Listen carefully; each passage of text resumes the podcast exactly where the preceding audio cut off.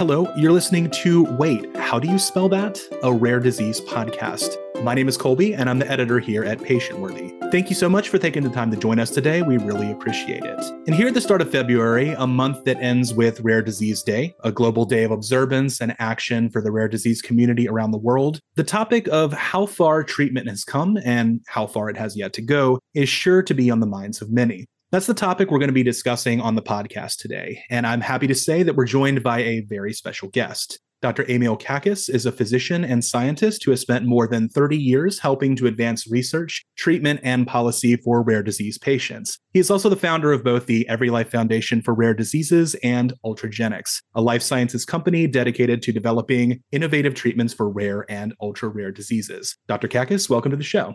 Well, thanks for having me. Happy to be here. Thank you for taking the time. We're really excited to have you on. And by way of an introduction for our listeners, I'd like to go back to one of the early efforts in your career. You worked at the Harbor UCLA Medical Center in the effort to develop an enzyme replacement therapy for people living with MPS type 1, which is a lysosomal storage disorder. Can you talk about some of the challenges of that condition at the time and what drew you to that area of study? Sure. I was at the time I was working on finishing an MD PhD and starting pediatrics and medical genetics training. I began working on this project to develop an enzyme replacement therapy, working with Dr. Elizabeth Neufeld. I was very successful getting the this enzyme therapy made. What we do is we make the enzyme in the laboratory and give it back. It turned out to a dog that had this disease. It worked really well. We thought, hey, this is a disease treatment that could really work for this disease. So we sought people to try to work on the disease, and we found something very shocking even though we were sure this was going to work based on the science we had, there was no company out there that wanted to work on it. And instead of quitting the program, we we tried to proceed, and ultimately, a family, the Dant family, found us, and their child, Ryan Dant, had this MPS one disease, and he was still young, and they started to raise money for us and kept us afloat. So the first problem always is no one is interested, and no one will fund the kind of development work. They started, although it'd be very unusual for a family raising money to a scientist to actually develop a treatment like this. We proceeded anyways. I had a certain amount of naive optimism that maybe we could figure out how to get there, though it was hard. Well, when we started, we got going, and eventually the company did help us. And what we did at the time, though, is take an old World War II era bungalow at Harbor UCLA, and we decked it out inside as a clean room to produce the pharmaceutical grade enzyme, and we made the enzyme there, and we treated the first 10 patients, and with relatively small amount of money. And that's the challenge. You can't get enough money. But when we treated a few patients, called we were starting infusions for the first time in 10 families, 10 families who thought their kids were going to die for sure. And you start an infusion, and for a moment now, the family's thinking, maybe my child's not going to die. From the time of diagnosis, all they thought about. Now we had an opportunity, a small sliver of hope. And then within weeks, it was working. So finding enough money was great. But once we did, we were able to put together a plan to treat the first patients. And it was the most dramatic thing you can imagine is developing something in your own lab, making it, and treating some kids and having them get better. That's an amazing story. And since then, you know, there's been a lot of advancements in the field of research and treatments of rare condition, you know, in the decades of your career. There's a lot of factors that have gone into that one of the driving factors behind your work, I know, has been the unmet need in rare and ultra rare diseases. Can you expand on what that means and why it's been a motivating factor for you?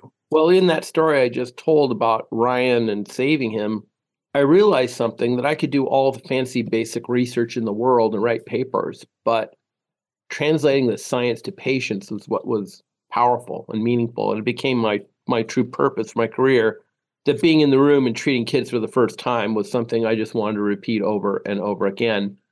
And that allowed me to change my focus away from basic research to translational research and understanding that there's all this science that could be transformed into a treatment for a rare disease, but no one has done it. And so we could lead the vanguard in developing rare disease treatments one after another but to do that, I realized I had to leave academia because there's just not enough money there. I joined BioMarin. I worked on ultimately three products approved in the first 10 years for three other dis- diseases. And then four more products approved over time. So in my time, 11 years, we started or finished seven new treatments and came to Ultragenyx and did another four approvals with six more in late stage. So the finding that no one was caring about rare allowed us to care and to pick up science and transform it. And there's nothing better than that, I can tell you, as for a career and that work that tireless work of a lot of dedicated people in a relatively short amount of time it sounds like at least for how drug approvals commonly go you know we've seen a, quite a few promising technologies as you said enter the rare disease field. It's just a matter of putting that to work. For instance gene editing the ability to change sections of dna that underlie certain rare conditions. That's something that's had a lot of study go into it for cystic fibrosis sickle cell disease hemophilia among other things can you talk about some of these advanced technologies that you mentioned and the promise they hold for rare disease treatment? Well, we're very excited about what people call precision medicine now, new treatments that are designed specifically for certain patients. It can be gene editing, where we design a way to edit their genome and change what their genes are being expressed so that they can correct a defect. It could also be providing a new copy of a gene that's broken in gene therapy. You also can use pieces of nucleic acid, the sequence that's in our coding, and use it like a biochemical scalpel to affect the expression, like we're doing in Angelman syndrome, where we make a short piece of DNA like stuff that goes into the brain and turns on certain genes in the brain very precisely. So, for the first time, we can use this advanced technology to actually turn on and alter the expression of very specific genes, which is a fantastic transformation from using small molecule drugs, which kind of have a general effect, let's say, on the brain, versus ones where you can go right to the point that's needed, fixing the enzyme that's missing or turning on a gene that's not turned on and affecting the outcomes of disease in a very profound manner. So it is very exciting for sure. You mentioned it earlier. I think many people are aware there's a ton of factors that go into the pace of developing treatments for diseases time, money, rarity of the condition being obvious few that stand out. But you know, sort of looking at that time and money factor, looking at, for instance, how the COVID 19 vaccines were developed, for instance, or some of the wonderful and promising treatments for certain types of cancer that we see being studied and deployed now. There are ways to solve for some of those factors that kind of stand in the way of that progress. Can you tell us about some of the key factors that you feel are needed to advance therapies in the rare disease space and how to go about approaching them? Certainly. Well, with rare diseases, there's a rarity, including in ultra rare, where there's so few patients, it's hard to run trials. And then they're very variable. So you have to design trials that allow you to capture efficacy and safety in a variable population. And then there's just a lack of experience in knowing how these diseases change or how do they not change.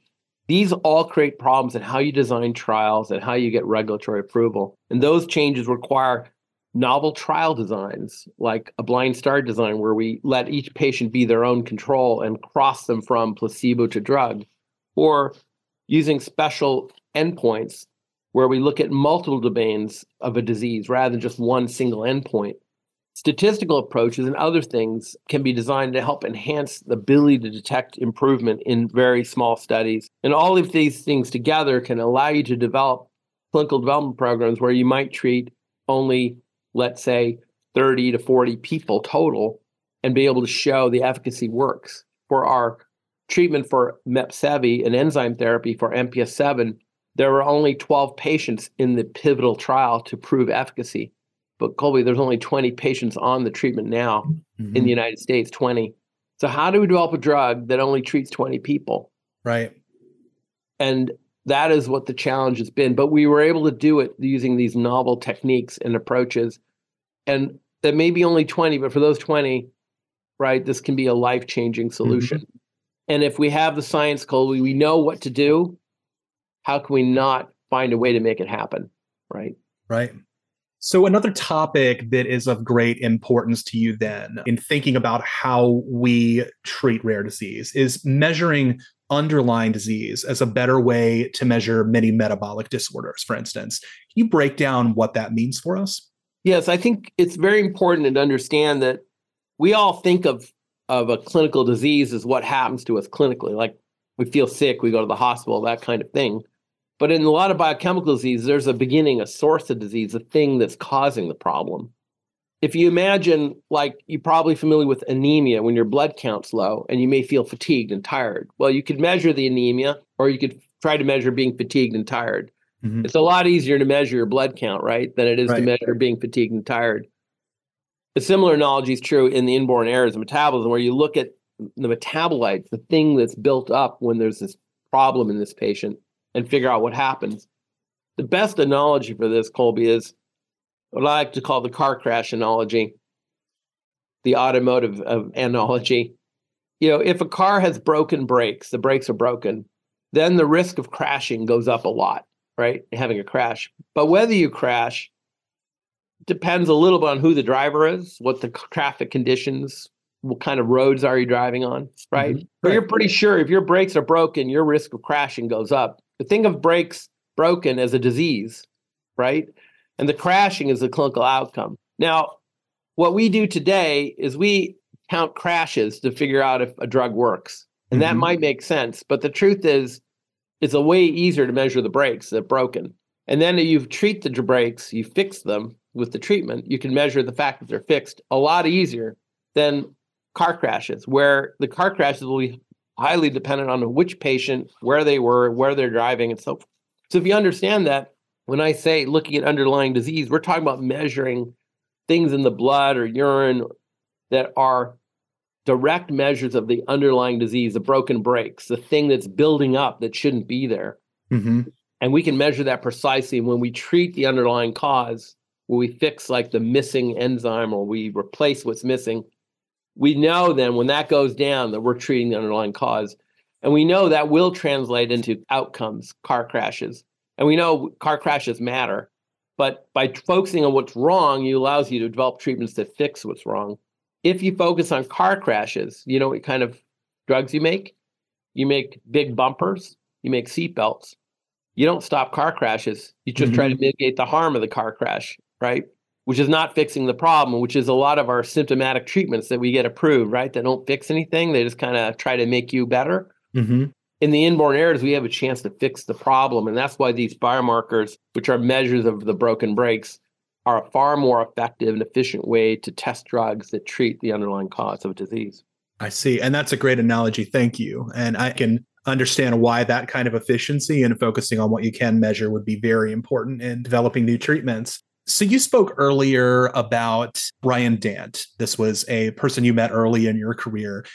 In 2021, you published a book called Saving Ryan, the 30 year journey into saving the life of a child. And that's the story. It's a multi layered story about Ryan, who is living with MPS. His father, Mark, mentioned a tireless champion and fundraiser for his son, and you, a researcher who was at the time working on an enzyme replacement therapy for Ryan's condition in many ways, this story, I think, underlines some of the key challenges faced by people living with rare conditions and the people working to develop treatments. Can you expand for us on Ryan's story and what it means for you? Well, Ryan was my first connection to an MPS 1 patient who was life was in front of them, but they were declining. And he was, it turned out to be a very inspirational, very cute kid which mm-hmm. is always helpful. His father was a police officer, certainly not a scientist at all, but his father had the drive and the charisma to get people to help him and raise money. But Ryan was the person that brought to me so clearly in focus what rare disease was. Rare disease was a little kid with all this future ahead of them being yanked away by what I call genetic lightning, a random shot of the world on him that says, your genetics are not right. You're not going to make it. The story talks about the family trying to raise money to help us, but it also is about Dr. Neufeld, who was my mentor, and her 30 years trying to figure out what's wrong with these kids.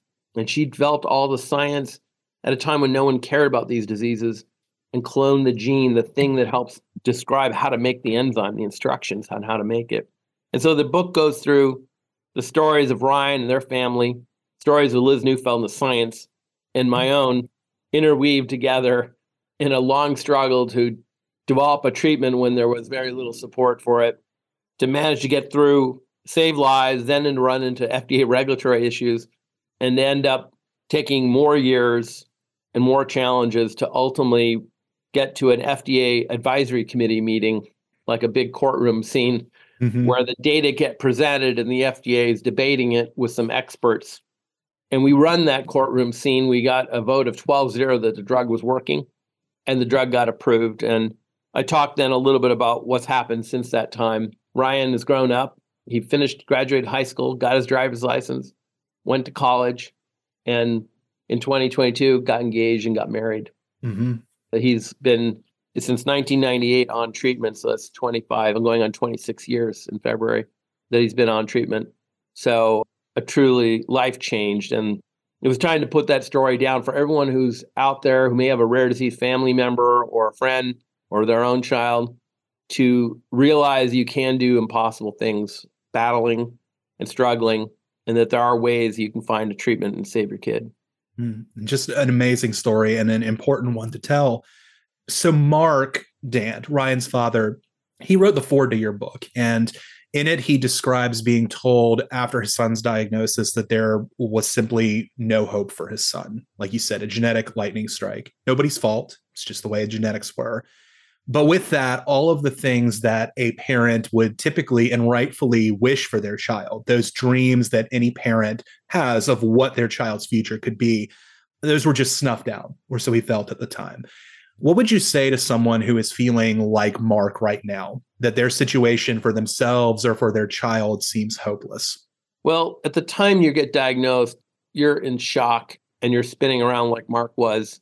And at some point, when you come out of that dark place, you start asking, now what? What do I do? And I get many calls every week from families who are in that mode. They've just discovered something and now they're trying to take action. Because Mark's story has been out there and published, there's now a lot more recognition. Maybe there is something you could do. And what I try to tell them is it is possible, but it's hard. And writing the book was to say to them, it can be done, but be prepared. Don't think it's easy it will be hard. But there have been other families who have similarly take on the challenge and within a few years managed to get the science put together and got their kids treated. And so I tell them there's a way forward, but the key thing, Colby, most families try to figure out all the way to the end. From now to the end, how do I get there? Is too much to have in your head. So I try to get families oriented around let's do the next step. What's the first step? The first step is find a young scientist who's really capable who has been trained well, who you can support to do some basic science for your disease if there isn't any around, and start that. Make an animal model, get someone to help you, and start the process. And you start walking down the process, and step by step, you work the next step and work the next step. And I've had several families take that walk and actually get their kids treated after Mark, but it is not easy and mm-hmm. it's not a sure thing. But I also would say to everyone, no matter what, as a parent, you know you have to do this. And in some cases, the parents may not save their own kid, but they might save someone else's kid because mm-hmm. it might be too late for their kid. But whatever it is, it is an expression of love to put everything you have into trying to find a way, whether it's your kid or someone else's kid. There is an important transformative value in recognizing how important life is and how much you love your kid and you want to do everything for them. And that expression comes in the form of trying to find a way to save them. And so I think families have to do it. And I try to find a way to help them find that path if they can. Hmm. So let's talk a few steps into this process then. One factor that is frustrating for many people, patients, families, and researchers alike, is actually getting access to treatments once they have been developed. Sometimes that's a geographical factor, no specialty centers in your state. And many times this is an economic factor. We just spoke with a young woman on one of our previous episodes whose life saving treatment is one of the most expensive medications in the world. Can you talk about access to treatment, some of the barriers that are in place, and how we should address those? It's certainly a potential problem, particularly in the US system where the insurance system has a lot of holes in it, or there may be mechanisms which make it financially harder on families, like co-insurance where you have to pay 20% of a drug, right, without any stop loss, or Medicaid programs which may not fully cover things. The truth is that the companies commercializing these programs have a responsibility to assure that they get access. And certainly as Ultragenyx, we set the standard that no one in the US should not be getting access for financial reasons. In which case, what we do is we cover commercial co-insurance or copays ourselves. We cover those. We'll also provide free drug, like when they start and they can't get their insurance approved, or if in the end their insurance never does approve, we will give people free drug. And it's part of our responsibility in commercializing a rare disease drug that's expensive, very expensive, to know that some people may not and may not have the right system. So the way we price and do this is to assure that we can get the drug to everyone. That is really what every company should be doing. Many companies do have these support programs, but it involves also not just creating an access system, but I don't think patients should be going broke trying to afford their medicines, right? They shouldn't have that happen to them. So we try to cover, as I said, copays and other things to make it possible and also find ways to get therapy delivered to home. Like the majority of our patients actually get their injections or stuff at home. That's great. So they don't have to go to the hospital all the time, which is becomes another access issue, right? Because mm-hmm. family have to take a day off work, which they can't afford, right? To go to the clinic, transport and rest of it, get the treatment, come back home. So we we try to do what we have to do. I think most rare companies have access programs to support. And I think it's the responsibility of the companies are doing the commercialization to make sure that there's no holes. At the same time, we need to make sure that the laws and the insurance system provides the safety net as well, and that all of us together should be making sure that's not happening. Mm-hmm. I hope the person you mentioned did get access to her treatment. I imagine it must have been a gene therapy for something. Yes, yeah, you're right. Let's talk about that last part then. You know, changing the laws, you know, speaking to them, letting legislators know where they can help and access. As we mentioned at the top of the show, Rare Disease Day is coming up at the end of the month. It's a day of, you know, observance. It's a global day, but also here in the United States, it's a day for people to meet their legislators to talk about these issues. It's at the end of February, the 29th this year, a leap year. You're somebody who's worked in many areas of the rare community. You've been a researcher, founder of an advocacy organization, as the founder of a life sciences company. It's been 15 years now since Rare Disease Day became a global rallying point for rare patients and their families. What words do you have to mark the occasion? Well, I think one thing that becomes very clear if you're in the rare disease space is that it's not just a US problem or a Canada problem, it's a global problem. And that all rare disease patients, no matter what their origins, are part of one nation. So I call rare as one nation. We're all of one nation when you share a rare disease. And while we seem to be spending too much money on war, we should be spending money on treating the patients of this rare nation and spending our money developing ways to treat them. But we are together globally in this commonality. And no matter what our culture, our religion, our background, our politics, we share this commonality of a disease that affects us and dramatically changes our future. And a rare disease day is an opportunity to share in one rare nation. I agree. And are you going to be at Rare Disease Day this year? I'm not in DC that time. I will be somewhere else, but I celebrate Rare Disease Day always. I was certainly part of the Every Life team that set up the Rare Disease Week in mm-hmm. Washington, D.C., where we bring hundreds of advocates on the Hill and we send them out like an army on the Hill to go after Congress and tell them our stories. And everyone needs to tell their stories everywhere to, to gain the strength of numbers of one rare nation, which is that there are many of us, even if individually these diseases are rare, together we are many. Great sentiment. Good way to put it. And we've had members of Every Life on previously to preview Rare Disease Week for us. So we're looking forward to meeting them again there this year. Well, Dr. Kakkis, I'd like to thank you so much for taking the time to appear on our show today. Thank you for the time and care and devotion that you've showed to the rare disease community over the years as well. Thank you for having me and happy to do so. Right. Well, if you'd like to pick up a copy of Dr. Kakkis's book, Saving Ryan, the 30 year journey into saving the life of a child, we'll leave a link in the show notes for you to check out. We'll also leave links to where you can find out more information about Rare Disease Day, Rare Disease Week, and the Every Life Foundation as well. And remember, you can always keep up with the latest in rare disease news by visiting our website at patientworthy.com. You can also follow us on Facebook, Twitter, and Instagram by searching for Patientworthy on those platforms. If you enjoyed this episode, please consider leaving us a review on your favorite podcasting platform. may seem like a small thing, but a review or rating really does go a long way toward helping us out. Finally, if you have any questions about the podcast or perhaps an idea for a future episode, you can get in touch with me by sending an email to colby at patientworthy.com. That does it for today's episode. Thank you once again to Dr. Emil Kakkis for joining me on the show today. And as always, thank you for listening.